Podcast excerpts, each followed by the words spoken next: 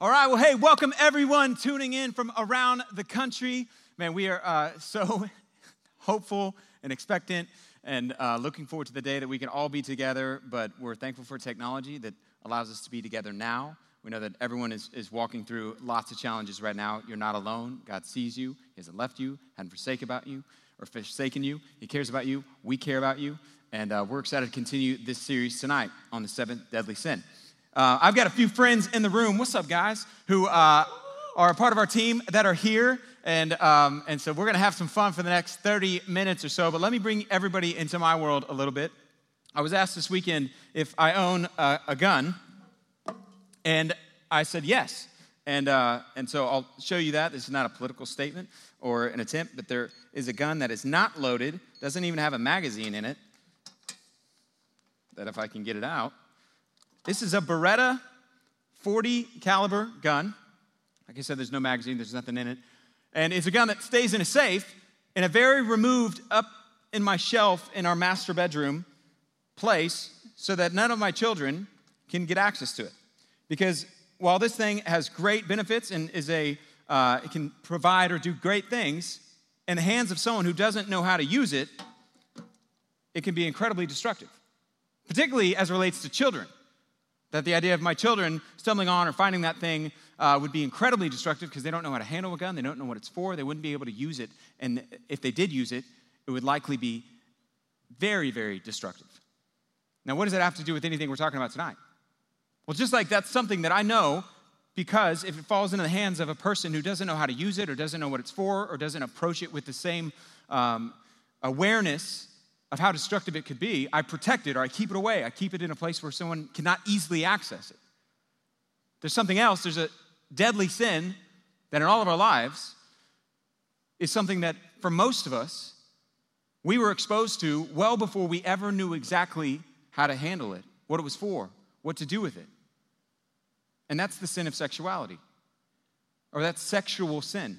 Sex in general is not a sin, but for most of us, at an early age, we bumped into uh, an older sibling or a friend at school or somebody who began to tell us what sex is about, what sex is like. Maybe somebody showed you pornography. Maybe you didn't stumble into your dad's closet and find a gun, but you stumbled somewhere into your house and you found a Playboy magazine, or you stumbled in and you found somebody's search history and, and uh, you saw explicit content that was there. Well, before you ever knew what it was for, and it began to shape, and it shaped all of us as it relates to how we think about sex. So, we're going to spend the next 25 to 30 minutes talking about this issue because just like stumbling onto a gun and not knowing how to use it or what it's for, handling it with the caution it deserves, many of us throughout our life stumbled into sexuality and we weren't taught what it's for and how to handle it appropriately. So, we're going to look at God's Word. What do I mean by most of us stumbled in? Like maybe all of us had different experiences that shaped the way that we think about sex. Maybe you bumped into a friend at school and they showed you pornography for the very first time. They showed you, uh, you know, a video that to this day you can still see some of the images. Maybe it was a person in your family and they didn't just show you a picture, there was abuse that took place. And it's impacted you. Maybe it was a friend on the bus on the way to school. You don't know anything about what oral sex is, and they told you all about this is what oral sex is like. I don't know what your initial exposure and experiences it relates to, as it relates to the topic of lust or sexuality, but I do know that chances are you do, and you remember it. I remember the first time that I saw pornography, I was 12 years old. It was on a mission trip with our church. Think about that. We were in a hotel, and somebody put on uh, one of the channels that had uh, pornographic movies taking place. And I can still, to this day, I can see the images that I saw that day. It took me 20 seconds to see it, and 20 years later, I still can't forget it. Whatever your initial and early introduction to sexuality is, it shaped you, it marked you. And God, in His Word, over and over lays out the destructiveness of sex and understanding there's an appropriate context it's to take place in. It's not a bad thing in general, no more than a gun is a bad thing in general. But in the hands of the wrong person or the hands of someone who doesn't understand how to use it, it can be incredibly deadly and destructive. As a society, we are so sexualized, it's crazy in terms of just the number of people who will get married and have slept with eight or more people already by the time they get married It's just around 50%. The number of people who will get married and have never slept with anyone is between 3 and 5%, a very, very, very small minority. The number of people who have a sexually transmitted disease among young adults, those who are listening, is 1 in 3. If we were sitting in a packed room, that would mean every single person or someone to their right or to their left has a STD. It's no wonder that uh, the Me Too movement exploded when you come to grips with things like we're losing the lights for some reason. The reality that every 98 seconds, somebody is sexually assaulted. This was like a, this was all part of an illustration here. Just like the dark keeps, that's not at all true. We're having a technical problem. But it's no wonder. I mean, think about that. Every 98 seconds in America, according to R.A. RAINN, someone is sexually assaulted. You add on top of that the porn industry, 30% of the internet is pornographic. 30, a third of everything that is online. The porn industry globally is a $97 billion industry, making more than the MLB, Major League Baseball, NBA, NFL combined. Child porn is a $3 billion industry. Eight out of 10 men between the ages of 18 and 30 view pornography monthly. One in five women view pornography monthly. This is not, in other words, just a male problem. It's a problem that has affected and impacted all of us. And our understanding and the way that we think about sex has been shaped for most of us by things other than God's word. And as much as we allow the world to speak into how we think about sex and how we should operate on sex, the consequences will always be deadly and destructive because the world doesn't know how to think about sex. God created sex, He's the one who designed it, and He gave it for a particular purpose. So tonight we're going to look at that. We're going to specifically talk about lust. And by lust, I mean uh, sexual desire or actions that are outside of God's design. So all sexual sins. That includes sexting, that includes uh, uh, pornography, it includes having sex, oral sex, anal sex, any type of sex outside of marriage, homosexual sex, heterosexual sex all of that would be included. It includes the idea of lusting after someone in the gym when they walk by and they're wearing Lululemon pants. Includes going to spin, spin class and sitting in the back so you can get a better view of the people in the room. All of which would fall into the category of sexual sin. I think for most of us, we think that's not that big of a deal. God in His Word says it is a huge deal, not just because He's against sex, He's very pro sex, but because the ways it has destructive consequences and will have and is having in our lives. So we're going to look at the cause of sexual sin or the cause of lust, the cost of lust, and then the cure that we can find for lust. Thankfully, we're not the first society that was hypersexualized. This, this may shock you. Like, people think the Bible is outdated. They're like, ah, oh, the sexual stuff that we have today, like, the Bible's just so old fashioned and crazy. There was a city when the Bible was written that looks or makes what we do today, or makes the sexual kind of nature of our society look so tame compared to the way that they operated back then. And that city was the city of Corinth. Corinth was a port city that had uh, just over 100,000 people. It was a city that was uh, similar to if you put New York and Las Vegas together. It was a port city, so lots of people came and go, went. They had a lot of money. It was one of those cities that, hey, what happens in Corinth stays in Corinth. Why would that be the case? Because they had a temple there called the Temple to Aphrodite. Aphrodite is the goddess in Greek literature, or Greeks at the time believed, who was the goddess of love and sex. She had a thousand temple prostitutes who would have sex all day long, 24 7, or the temple was open 24 7, and they would collect dues from anyone who wanted to have sex. So people would frequent the town of Corinth to go sleep and essentially live out any of the fantasies that they could ever imagine. This was a city that, because of the sexual nature of it, one scholar said it was the sexual capital of the ancient world. And because of the sexual nature of it, the term Corinthian became synonymous or associated with a girl who was like a call girl or a prostitute. Think about that. Like, hey, you don't want to mess around with her. You know, she's a Corinthian. At that time, they're singing songs like, man, I'm in love with a Corinthian because they associated just the sexuality of that town with anyone who lived there. Now, the Apostle Paul loved this town. He spent more time in this town than any other town, or uh, as much other than one other town in Corinth.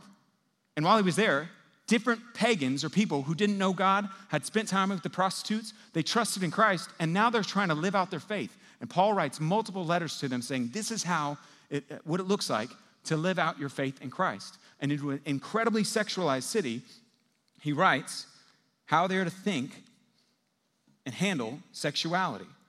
Tonight we're looking at a passage in 1 Corinthians chapter 6, starting in verse 13, where he addresses and writes to a group of people who was so messed up sexually. Here's what they were doing. I'll, I'll give you some of the punchline that we're about to read and go through. They weren't having sex with their wives, they would just go and have sex with the prostitutes. And they didn't even think that this is that big of a deal. They didn't totally understand it. And Paul writes and says, No, no, no, you don't understand what sex is. They thought, like a lot of us think, hey, it's not that big of a deal if I look at pornography. It's not hurting anybody. That's how they thought about prostitution. And Paul writes, no, no, no, no. You don't understand what sex is. So we're going to dive in and look starting in verse 13 and what he says to this group. We're jumping in in the middle of, of the letter and conversation, so I'll explain what he's saying. You say, Paul writing, food was made for the stomach and stomach for food. So Paul's quoting one of their sayings of the town. This is true though God someday will do away with both of them. But you cannot say, Our bodies were made for sexual immorality or sexual sin. It's just the word porneia, where we get pornography from. It's the whole bucket of anything sexual sin, which is sex in any way outside of marriage. You can't say that your bodies were made for that. They were made for the Lord, and the Lord cares about our bodies. God will raise us from the dead by his power, just as he raised our Lord Jesus Christ from the dead. So Paul says, hey, you, you don't understand sex. You think it's just physical. And he uses one of their own sayings that clearly they had associated in the same way they thought about sex. In other words, they at that time thought, hey, the food or the stomach is made for food, food for the stomach. When I'm hungry, I have a stomach organ, and so I go and I have that appetite and I feed that appetite which was also the way they thought about sex. Just like I have a stomach organ, I have a sexual organ. So, not when I'm hungry, when I'm horny, I go and I have sex. It's not that big of a deal. It's all just some physical thing. And Paul says that's because you don't understand what sex is. But inside of this passage, he lays out and describes what was true then and is true now. The cause of sex is an appetite. They were wrongly handling that appetite. They thought it was like food. If I'm hungry, I go to this. If I'm horny, I go have sex with the prostitute. Paul says, no, no, no, no, no, that's not what it is. But the cause of lust or sexual sin, the first point, is that there's an appetite or a desire inside of every person. And every time we act in a way that's outside of God's design with that sexual desire, lust occurs. Outside of God's design for sex and lust to take place in the context of marriage. Here's one of the things that, like, a lot of Christians or a lot of people just think the Bible is anti sex. God invented sex, He's all about it. On the very first page, the very first command that God gives as it relates to sexuality, as it relates to humanity, not even sexuality, is hey, Adam, Eve, I created you. Here's what I want you to do. Rule number one be fruitful and multiply, make babies. On page number two, from the very beginning, God is pro sex. We're told that He formed Adam and He formed Eve and He has them there together and they're standing in front, and Adam wakes up and he sees his new wife there, and he's like, oh man. We're told he bursts out into song and he begins to talk about this naked woman's body in front of him. It's, it's before John Mayer was ever around. He goes into, Your body is a wonderland. That's essentially what he does. And he begins to describe this person like God. And God looks and he says, It was good. It's not anti sex, it's incredibly pro sex. Proverbs chapter 5, verse 18 and 19 says this Let your wife be a fountain of blessing for you. Rejoice in the wife of your youth. She's a loving deer or a graceful doe. Let her breasts satisfy you always. May you always be captivated by her love. That is a command in the Bible for you to always be captivated by your wife's breast. Think about that. People think God is a prude. He's not a prude. He wants to protect you from the danger of allowing that desire or that appetite to be used outside of His design. to be used like someone who doesn't understand how to use a gun because it can be incredibly dangerous or destructive to you and I.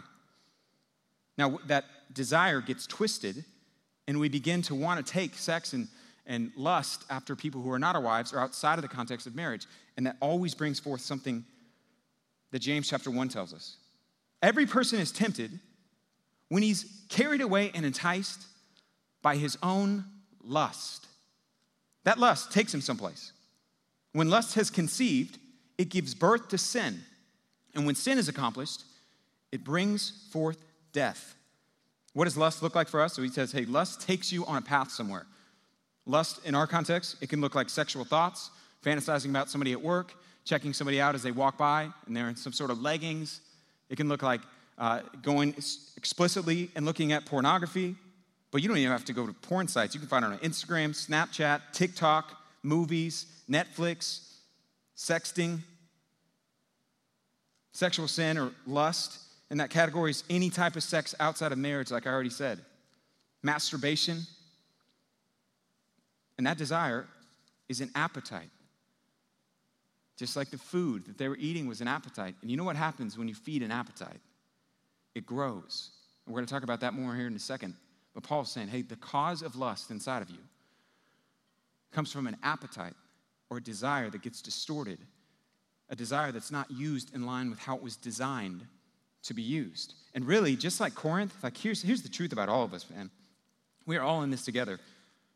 We live in a culture that has constantly, since the day that we were born, been feeding us and fueling the distorted desire of sexuality. Feeding every time that I've seen pornographic images or every time that I watch a movie and like 15 minutes in, the couple's shacking up and sleeping together. It feeds something as you relate to or as you begin to think about sex. The culture around us continually feeds us.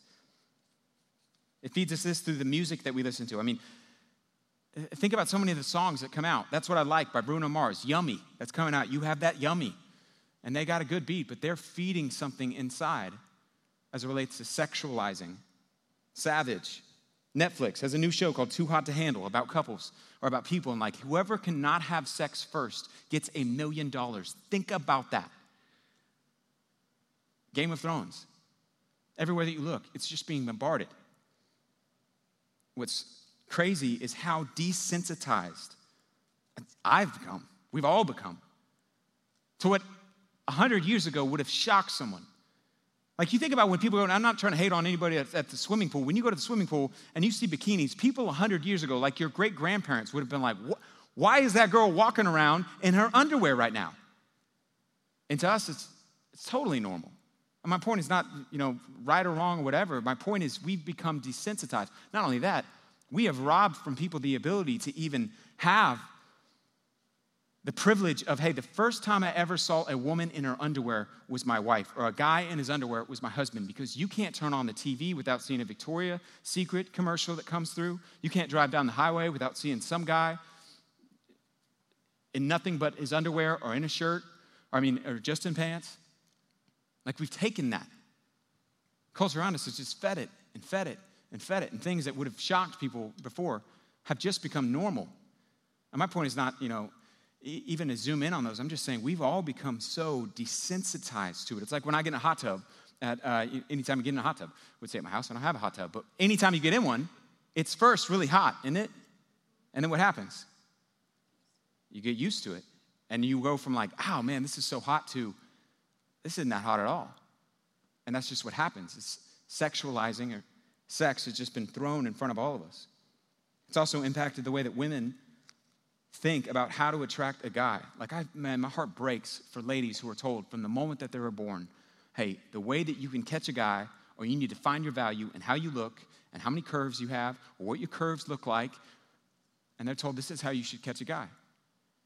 And you may not even realize it, but by throwing on Instagram pictures of you in this bikini, or you know, the picture behind, or that here's my leg gap, you're feeding into what it looks like as it relates to sexuality. And dude, my heart breaks. I have a daughter, and I know all of those same lies and everything that is thrown at you is going to be thrown at her.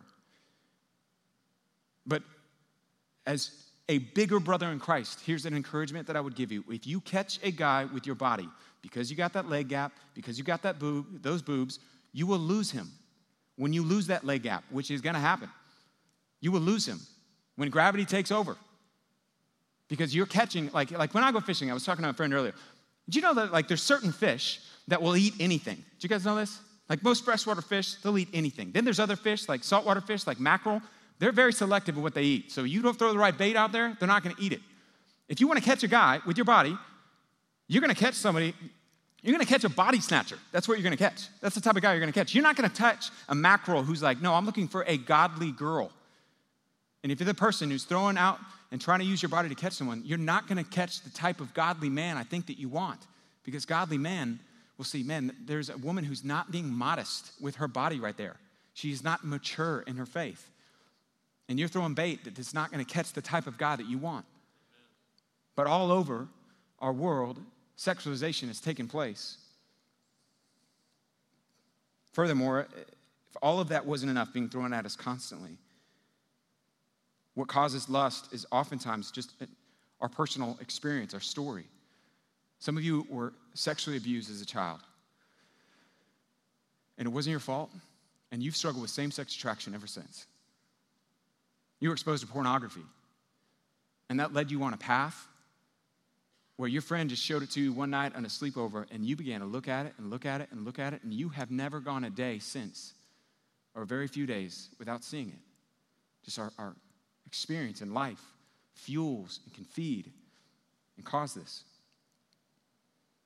Paul is saying it's an appetite. And he's about to tell him, do not feed that appetite outside of God's design. And here's why. Verse 15. Don't you realize your bodies are actually parts of Christ? Should a man take his body, which is part of Christ, and join it to a prostitute? Never.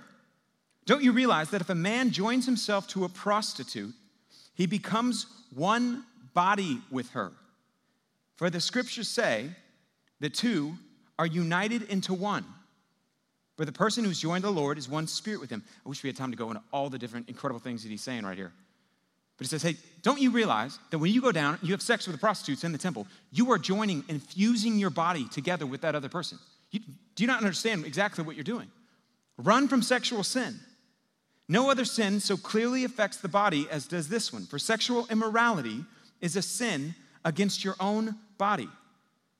Paul lays out and goes into the, the cost that lust or sexual sin has inside of our life. And he says, hey, look, unlike the world, or you think you just slept with a prostitute, it's not a big deal. When I'm hungry, I eat. When I'm horny, I have sex. He says, no, no, no, it's a way bigger deal than that. You don't understand what sex is like. And he uses a word for joining or you're fused together. That's the word of gluing. Every time you have sex with a prostitute, you are gluing yourself to that person. Every time you have sex outside of marriage or inside of marriage, you are gluing yourself to that person. You are fastening. And eventually, if you guys break up, or if the relationship doesn't work out, you're gonna rip each other apart and leave a little bit of you with them and a little bit of them with you. He says, You don't understand sex. It's not some flippant thing. The Bible teaches it's a at a soul level that two people are bonded together in the act of sex. And so he's saying, Man, you guys are crazy. You can't go down there without experiencing consequences and sleep with prostitutes. How does it have a cost inside of our own day and age today? In dating relationships, here's how it's gonna cost you. Sex inside of the context of a dating relationship is gonna keep you in a relationship you should not be in. It's gonna keep you much longer in that relationship because a relationship that, you know, had you not had sex, you would have dated maybe two months and been like, oh, I think we're done, this is over. You're gonna date two years and you're gonna keep having sex because, you know what, or the reason that is, is because sex is bonding, it's sticky, it bonds you together, it makes it harder to leave. Even a relationship that everyone's saying, hey, this is, I don't think he's really good for you, or I don't think she's really good for you. Because sex is in there, it bonds you to that person and keeps you in that relationship longer. And it doesn't end after two months with, like, oh, nice to know you, I'm moving on. It ends two years later with heartbreak and heartache and pain and regret. Because sex is sticky. It was created to be, which is why it's such an amazing thing in the context of marriage because it continues to bond these two people who have promised and pledged their life to one another. Hey, till death do us part, I'm in it with you. And it bonds. Every time that you have sex, it bonds you to that person. But that's also why it's really dangerous outside the context of marriage. Because here, here's what sometimes people think they're like, they hear from pastors, or maybe even pastors have told them, like, hey, you know what, sex outside of marriage is not nearly as great as inside of marriage, and it's just not gonna be that fun, so don't do it. That's not what the Bible says. The problem with sex outside of marriage is not that it's bad, it's that it is so good. Because sex is so good. So you're gonna experience sex and be bonded with someone who is not your husband or who is not your wife. And you're gonna be glued in some way to that person. The problem isn't that it's so bad, it's gonna be good. Because sex is good. The problem is because it is so good, it bonds you to that person who almost always ends up ripping because the relationship doesn't work out and you end up ripping a part of you and they get a part of you and you leave with a part of them. And the problem over time becomes like this this is duct tape. If I take this duct tape and I put it on my arm, this is gonna hurt. It rips off hair. And if I continue to do that, and I take it on another person, and I put it on their arm, and I attach it and I rip it off, and I attach it and I rip it off. Every single time that I do, a little piece of that person is coming with me. You know what happens over time? It eventually stops being sticky anymore. That's exactly what happens in the context of sex. That's why so many people have sexually dysfunctional relationships, because over and over and over, they've bonded themselves to so many different people. Now, God can heal and do anything, because there's no sin that's more powerful than Jesus, including sex. But apart from his spirit, is it any wonder when you look around at our world and no relationships just don't seem to last? Could it be because of so much sex that has taken place outside of the context of marriage and some of that bonding has no longer had its stickiness or bonding present in there? It'll harm your future marriage because however many sexual partners you've had, your spouse is going to know them, probably want to know them, find themselves insecure, comparing themselves, wondering what you're thinking about them compared to other sexual partners you've had in your past? And you're harming, and there's a cost that comes every time sex is introduced. And when you introduce it, you make the relationship less likely to go the distance or in the long run, not more likely.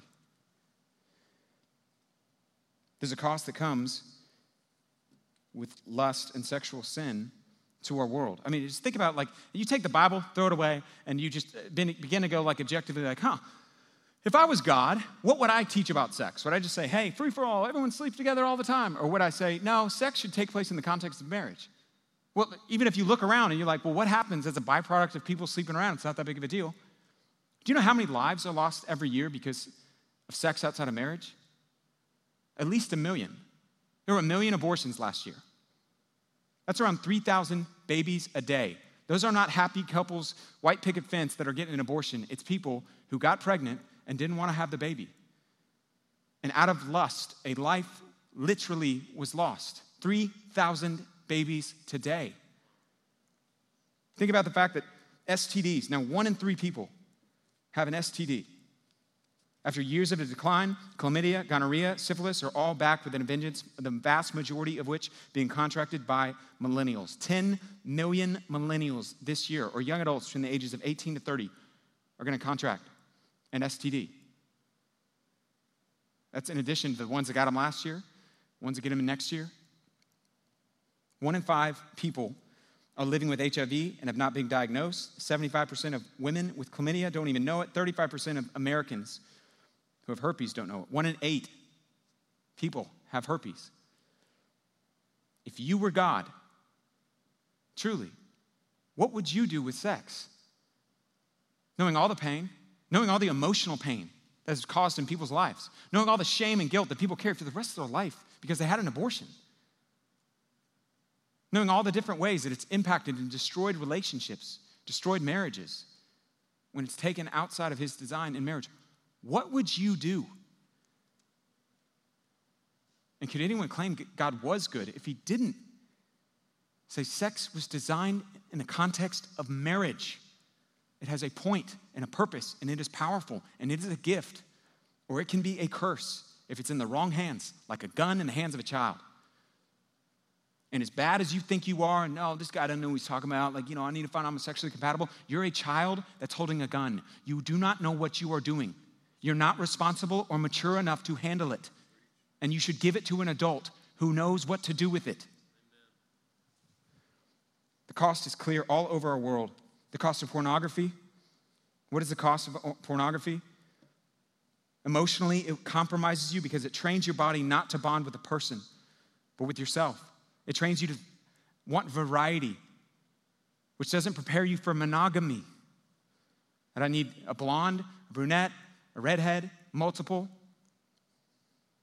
And eventually, it's an appetite that you just continue feeding and it grows. John Mayer did an interview with Playboy magazine, and he talked about pornography. And here's what he said John Mayer, despite having slept with some of the most beautiful women in the world, says, Pornography, honestly, real sex doesn't do it for me anymore. Pornography is what I go to. Here's what he said Internet pornography has absolutely changed my generation's expectations. You seem very fond of pornography, Playboy said. When I watch porn, if it's not hot enough, I make up backstories in my mind. This is my problem now. Rather than meet someone new, like a person, I'd rather go home and replay the amazing experiences I've already had.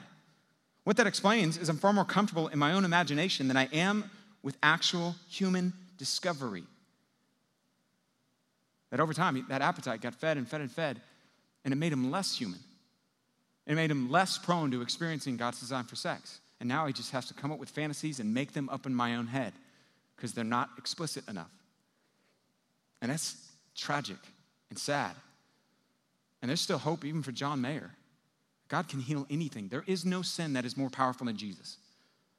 Which is why Jesus said, or why Paul said earlier in the verse. I mean, I'm, it's not even in my notes, but if you go back, it says, and Jesus will raise from the dead your bodies. If God has power over a dead person's body, how much more power does he have over a living person's body? That he can heal, restore, bring freedom to. But there's clearly a cost that our world is experiencing. And it's like there's sex everywhere, but almost all of it, if we follow it and act on it, leads to death. It's like this these are two pitchers of water, they look very similar.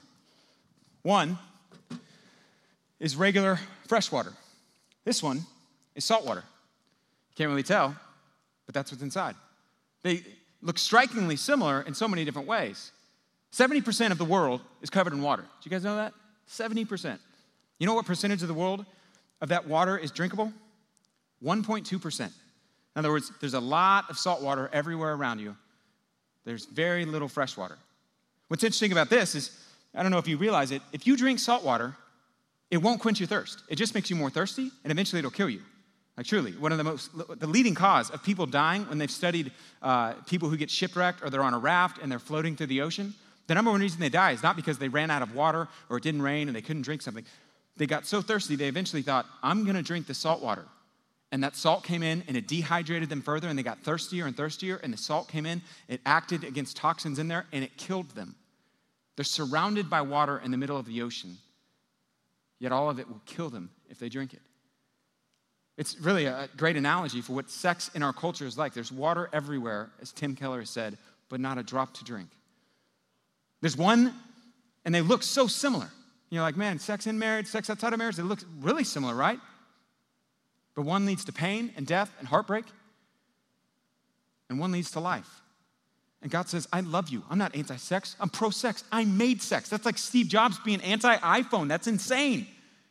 He's pro you, so he wants you to experience and drink the one that will always lead to life, not the one that's going to lead you to pain and shame and regret and hurt, but to life. Finally, Paul lays out really the cure as it relates to sexual sin and lust. Run from sexual sin, verse 18. No other sin so clearly affects the body as does this one, for sexual immorality is a sin against your own body. So run from sexual sin. Don't you realize your body is a temple of the Holy Spirit who lives in you and was given to you by God? You do not belong to yourself, for God has bought you with a high price. So you must honor God with your body. He says, You're not your own. Your body is God's. Honor with your body. I'm going to come back to that in a second. But he says, You were bought at a high price. Don't sell yourself short. Don't sell the worth and the value that you have short to someone who doesn't appreciate and know and understand what sex is for. Then he goes into uh, an additional, and I've never connected this till I was reading it this week. Like right after he goes into, hey, don't do that, but here's what you should do. He says this in verse 2 of chapter 7. At the end of chapter 6, and remember, when the Bible was written, there weren't chapters. That number wasn't exactly there. Those were added later to make it easier to flip around. So Paul finishes, honor God with your body, and then he goes right into this. Because there's so much sexual immorality, each man should have his own wife, and each woman should have her own husband.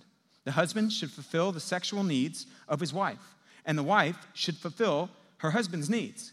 The wife gives authority over her body to her husband, and the husband gives authority over his body to his wife. Do not deprive each other of sexual relationships. So Paul says, when it as it relates to sexual sin, sex outside of marriage, run from it, flee from it. Other times Paul is like, hey, resist the devil, stand firm, be on guard. When it comes to sex, he says, run, run. So he says, run from it. And then he says, understand how valuable you are. And then pursue Christ and pursue marriage. The cure for sexual sin or cure for lust involves that we would flee. How do I flee? How do I honor God with my body? If you genuinely want to be free from pornography, I need you to listen to the next five minutes. If you genuinely want to experience freedom from a sexual relationship that you know is toxic and you don't want to be in that relationship, or you don't want to keep slipping up, you want it to work, but you keep finding yourself crossing boundaries and his hand going up your shirt or your hand going down his pants, going farther than you wanted to go. Here's what you have to do. I'm going to be really clear. I'm going to spell it out. There's three words or three letters C P R. If you want to bring life into places where, because of sexual sin, there's death that is there, it involves you taking action and doing the following three things CPR, and it will breathe life is. The first thing, confess. James chapter 5, verse 16 says, Therefore, confess your sins to each other and pray for each other so that you may be healed. Confess at a thought level. Hey, I had lustful thoughts today. There was someone, a coworker that walked by, she bent over, and I, I took a second look and I wanted to take a third. Will you pray for me? because I don't want to keep going down that path. I clicked on an image on Instagram. There's somebody who followed me, and honestly, I was like, who is this? And she just had a lot of cleavage, and I wanted to see it. I need to confess that and get that out there. I clicked on pornography, and I need you to know that. I need you to pray for me, and I want to take steps to get rid of that. Me and my boyfriend went farther. Me and my girlfriend went farther than we wanted to go. If you want to experience freedom, you've got to bring it into the light to other believers. If you want to experience healing, it involves you bringing that into light to other believers. The second thing is pursue. So C, confess. P, pursue. What do you pursue? Pursue Christ, pursue healing. Like some of you need to take six months and you don't need to date anybody, at least, maybe a year. And you need to get healthy. You need to prioritize your relationship with Jesus, first and foremost. What else do you pursue? A marriage. Others of you you're in a place where you, you've been walking with Christ and you're doing well, and you need to just get married. There are so many godly guys and so many godly girls out there, and you probably need to just go, man, I'm gonna make the decision. I'm gonna move in the direction of marriage. It's one of the things that Paul says is a protection and gift to God, gift from God in our lives against sexual immorality. Is marriage for everybody? No. Should everyone that's listening right now get married? No. A lot of you guys are not healthy, but some of you are. So you pursue. And then finally, R, remove access. This is the run. Jesus said something very similar as it relates to, hey, fleeing sexual sin, getting rid of it, go into extreme measures, remove access to that relationship, to wherever you're accessing porn. Maybe you need to get off social media. You need to stop watching Netflix. Jesus said in Matthew chapter 5, You've heard it said, You shall not commit adultery. But I tell you, Anyone who looks at a woman lustfully has already committed adultery with her in his heart. If your right eye causes you to stumble, gouge it out. It is better for you to lose one part of your body than the whole body to be thrown in hell. And if your right hand causes you to stumble, cut it off and throw it away. If you want to heal and experience freedom from pornography, this will be the test. This is the thing that will do it. And I know a lot of people listening, they don't, but it, there's a lot of men who are saying, I'm sick and tired of this. I don't want to do this anymore. You probably need to get rid of your smartphone. And if you don't, you need to get covenant eyes and block everything. You need to have somebody in your life that takes away the ability to download apps, takes away the ability to access social media, you take away Safari. You get Covenant Eyes, which is a software that filters and an accountability system. Just go to covenanteyes.org. I cannot encourage it enough. I've spent hundreds of dollars over the past 12 years involved in Covenant Eyes, and some of the best $9.99 a month that I could spend. Others do, you need to get rid of Netflix because you're going on and you're watching things and it brings nudity and it just triggers something in your mind, triggers you, and you go back like a dog to his vomit. But you've got to remove access. If you were coming, if, if we were in person and you told me, hey, I just don't want to look at porn, I feel like it's been a big struggle, and I asked you the question, how are you accessing it? And you said your phone, and then you pulled out your phone and it's a smartphone. You are not taking extreme enough measures. How badly do you want to get well? Because if you do, it's possible. In summary, the cause of lust is disordered desire. The cost of lust is life and love. And the cure for lust is allowing the Holy Spirit to bring CPR into your life, that you would confess, pursue, and remove access. You know what's funny about a safe is people keep guns in safe, safes. It's really not the only thing they keep in there. What else do we keep in there? Things that are valuable money, maybe an heirloom, maybe a watch, maybe something that was handed down. We keep things that are valuable because we know that not just powerful things need to be protected, things that are valuable need to be protected. Far more valuable than anything you could put in a safe is your life. And a crucial part of your life is your sexuality. If you don't get this thing right, there will be all types of aspects of your life where if you're not sexually healthy, you're not going to experience what God has for you. And you can always get another watch, you can always get more money, you can always get any of the valuable things you would put in here that you try to protect. Equally as important is that you would protect your sexual life, your sexuality, that you would preserve and protect it for the context of marriage. And I know a lot of you, you're listening and you're like, wait, well, you know, I've already messed up so many different times. And I know this is a huge lie. I've talked to so many people and they're like, hey, once you have sex, you know, it's kind of like it's done for me, I'm over it. It's not done. It's not over. Whatever's in the rearview mirror, God is not done with you yet. And He offers forgiveness and restoration, and whatever is behind you, you don't even need to worry about it anymore. But today, you have the decision Am I going to protect myself? Am I going to pursue healing? protect my sexuality. I'm not sleeping with anybody else until I get married. I'm not looking at pornography ever again. I'm making the decision. I am not going to be influenced by what the world says. I'm going to follow what God invites me to and experience in the context of marriage what He designed, which is intimacy and sex and lust to take place. You are so valuable.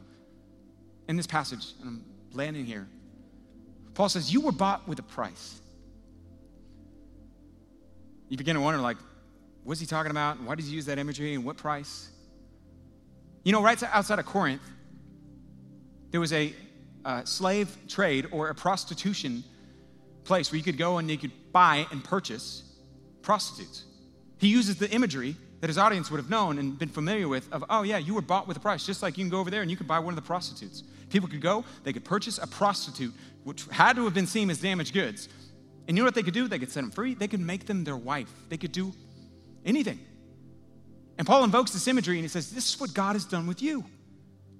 You were someone who didn't deserve to be purchased. You were like a, the damaged goods of prostitutes, you and myself and every person who ever lived. And despite all of that, God gave his life because that's how valuable you are to him. That he was willing to purchase people who didn't deserve it. And he didn't just purchase it with some cash from a safe, with his own life.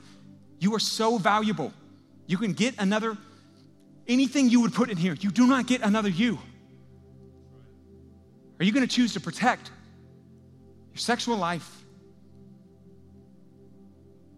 or not? One of the lies you're going to have to get over is the fact that you're done or God's done with you, or because of what you've done, He would be done with you. The reason we know that doesn't have to define you is how this passage started.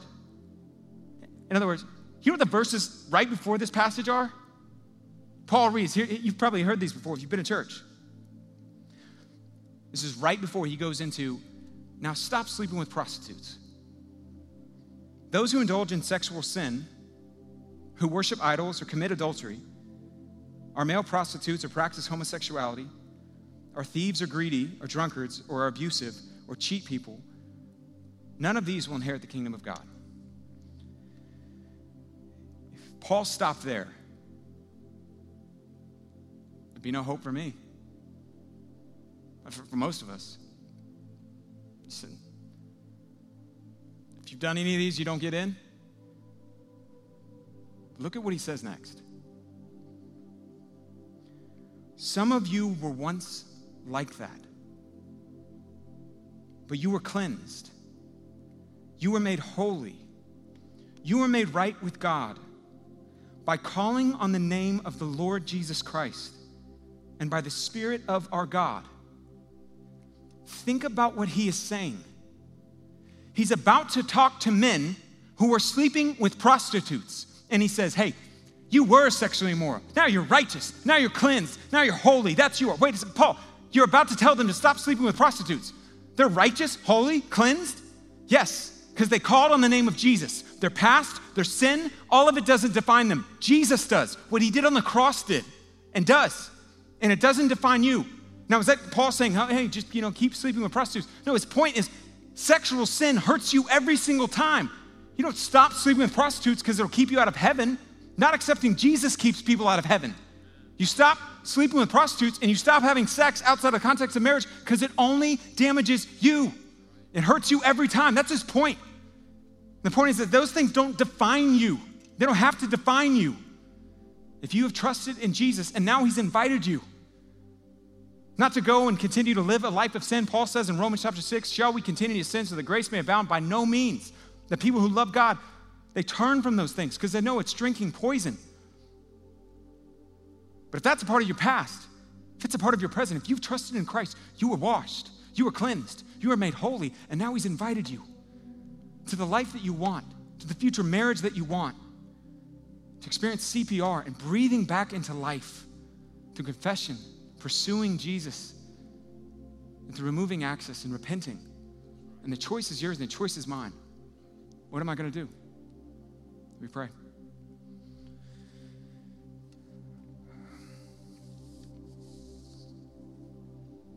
Father, I pray for every person that is listening to this message right now and that will listen in the days ahead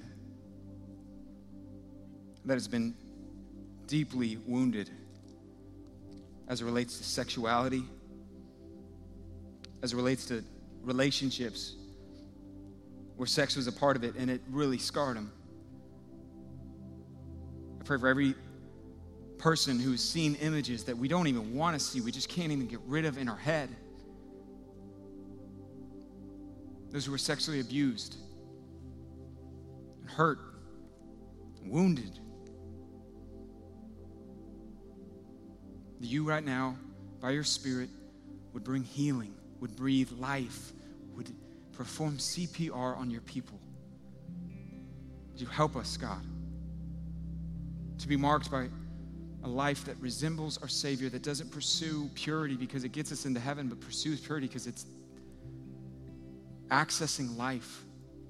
Would you form amazing marriages through the lives of people in this room and people that are listening on side, anchored together with other people of God? And would you make us all more like Jesus? Would you help us? I pray for anyone who feels shame and guilt and emotions you don't want them to feel. You want them to be led to recognize they, just like all of us, were unworthy prostitutes, unworthy of being loved and cared for, and you purchased us.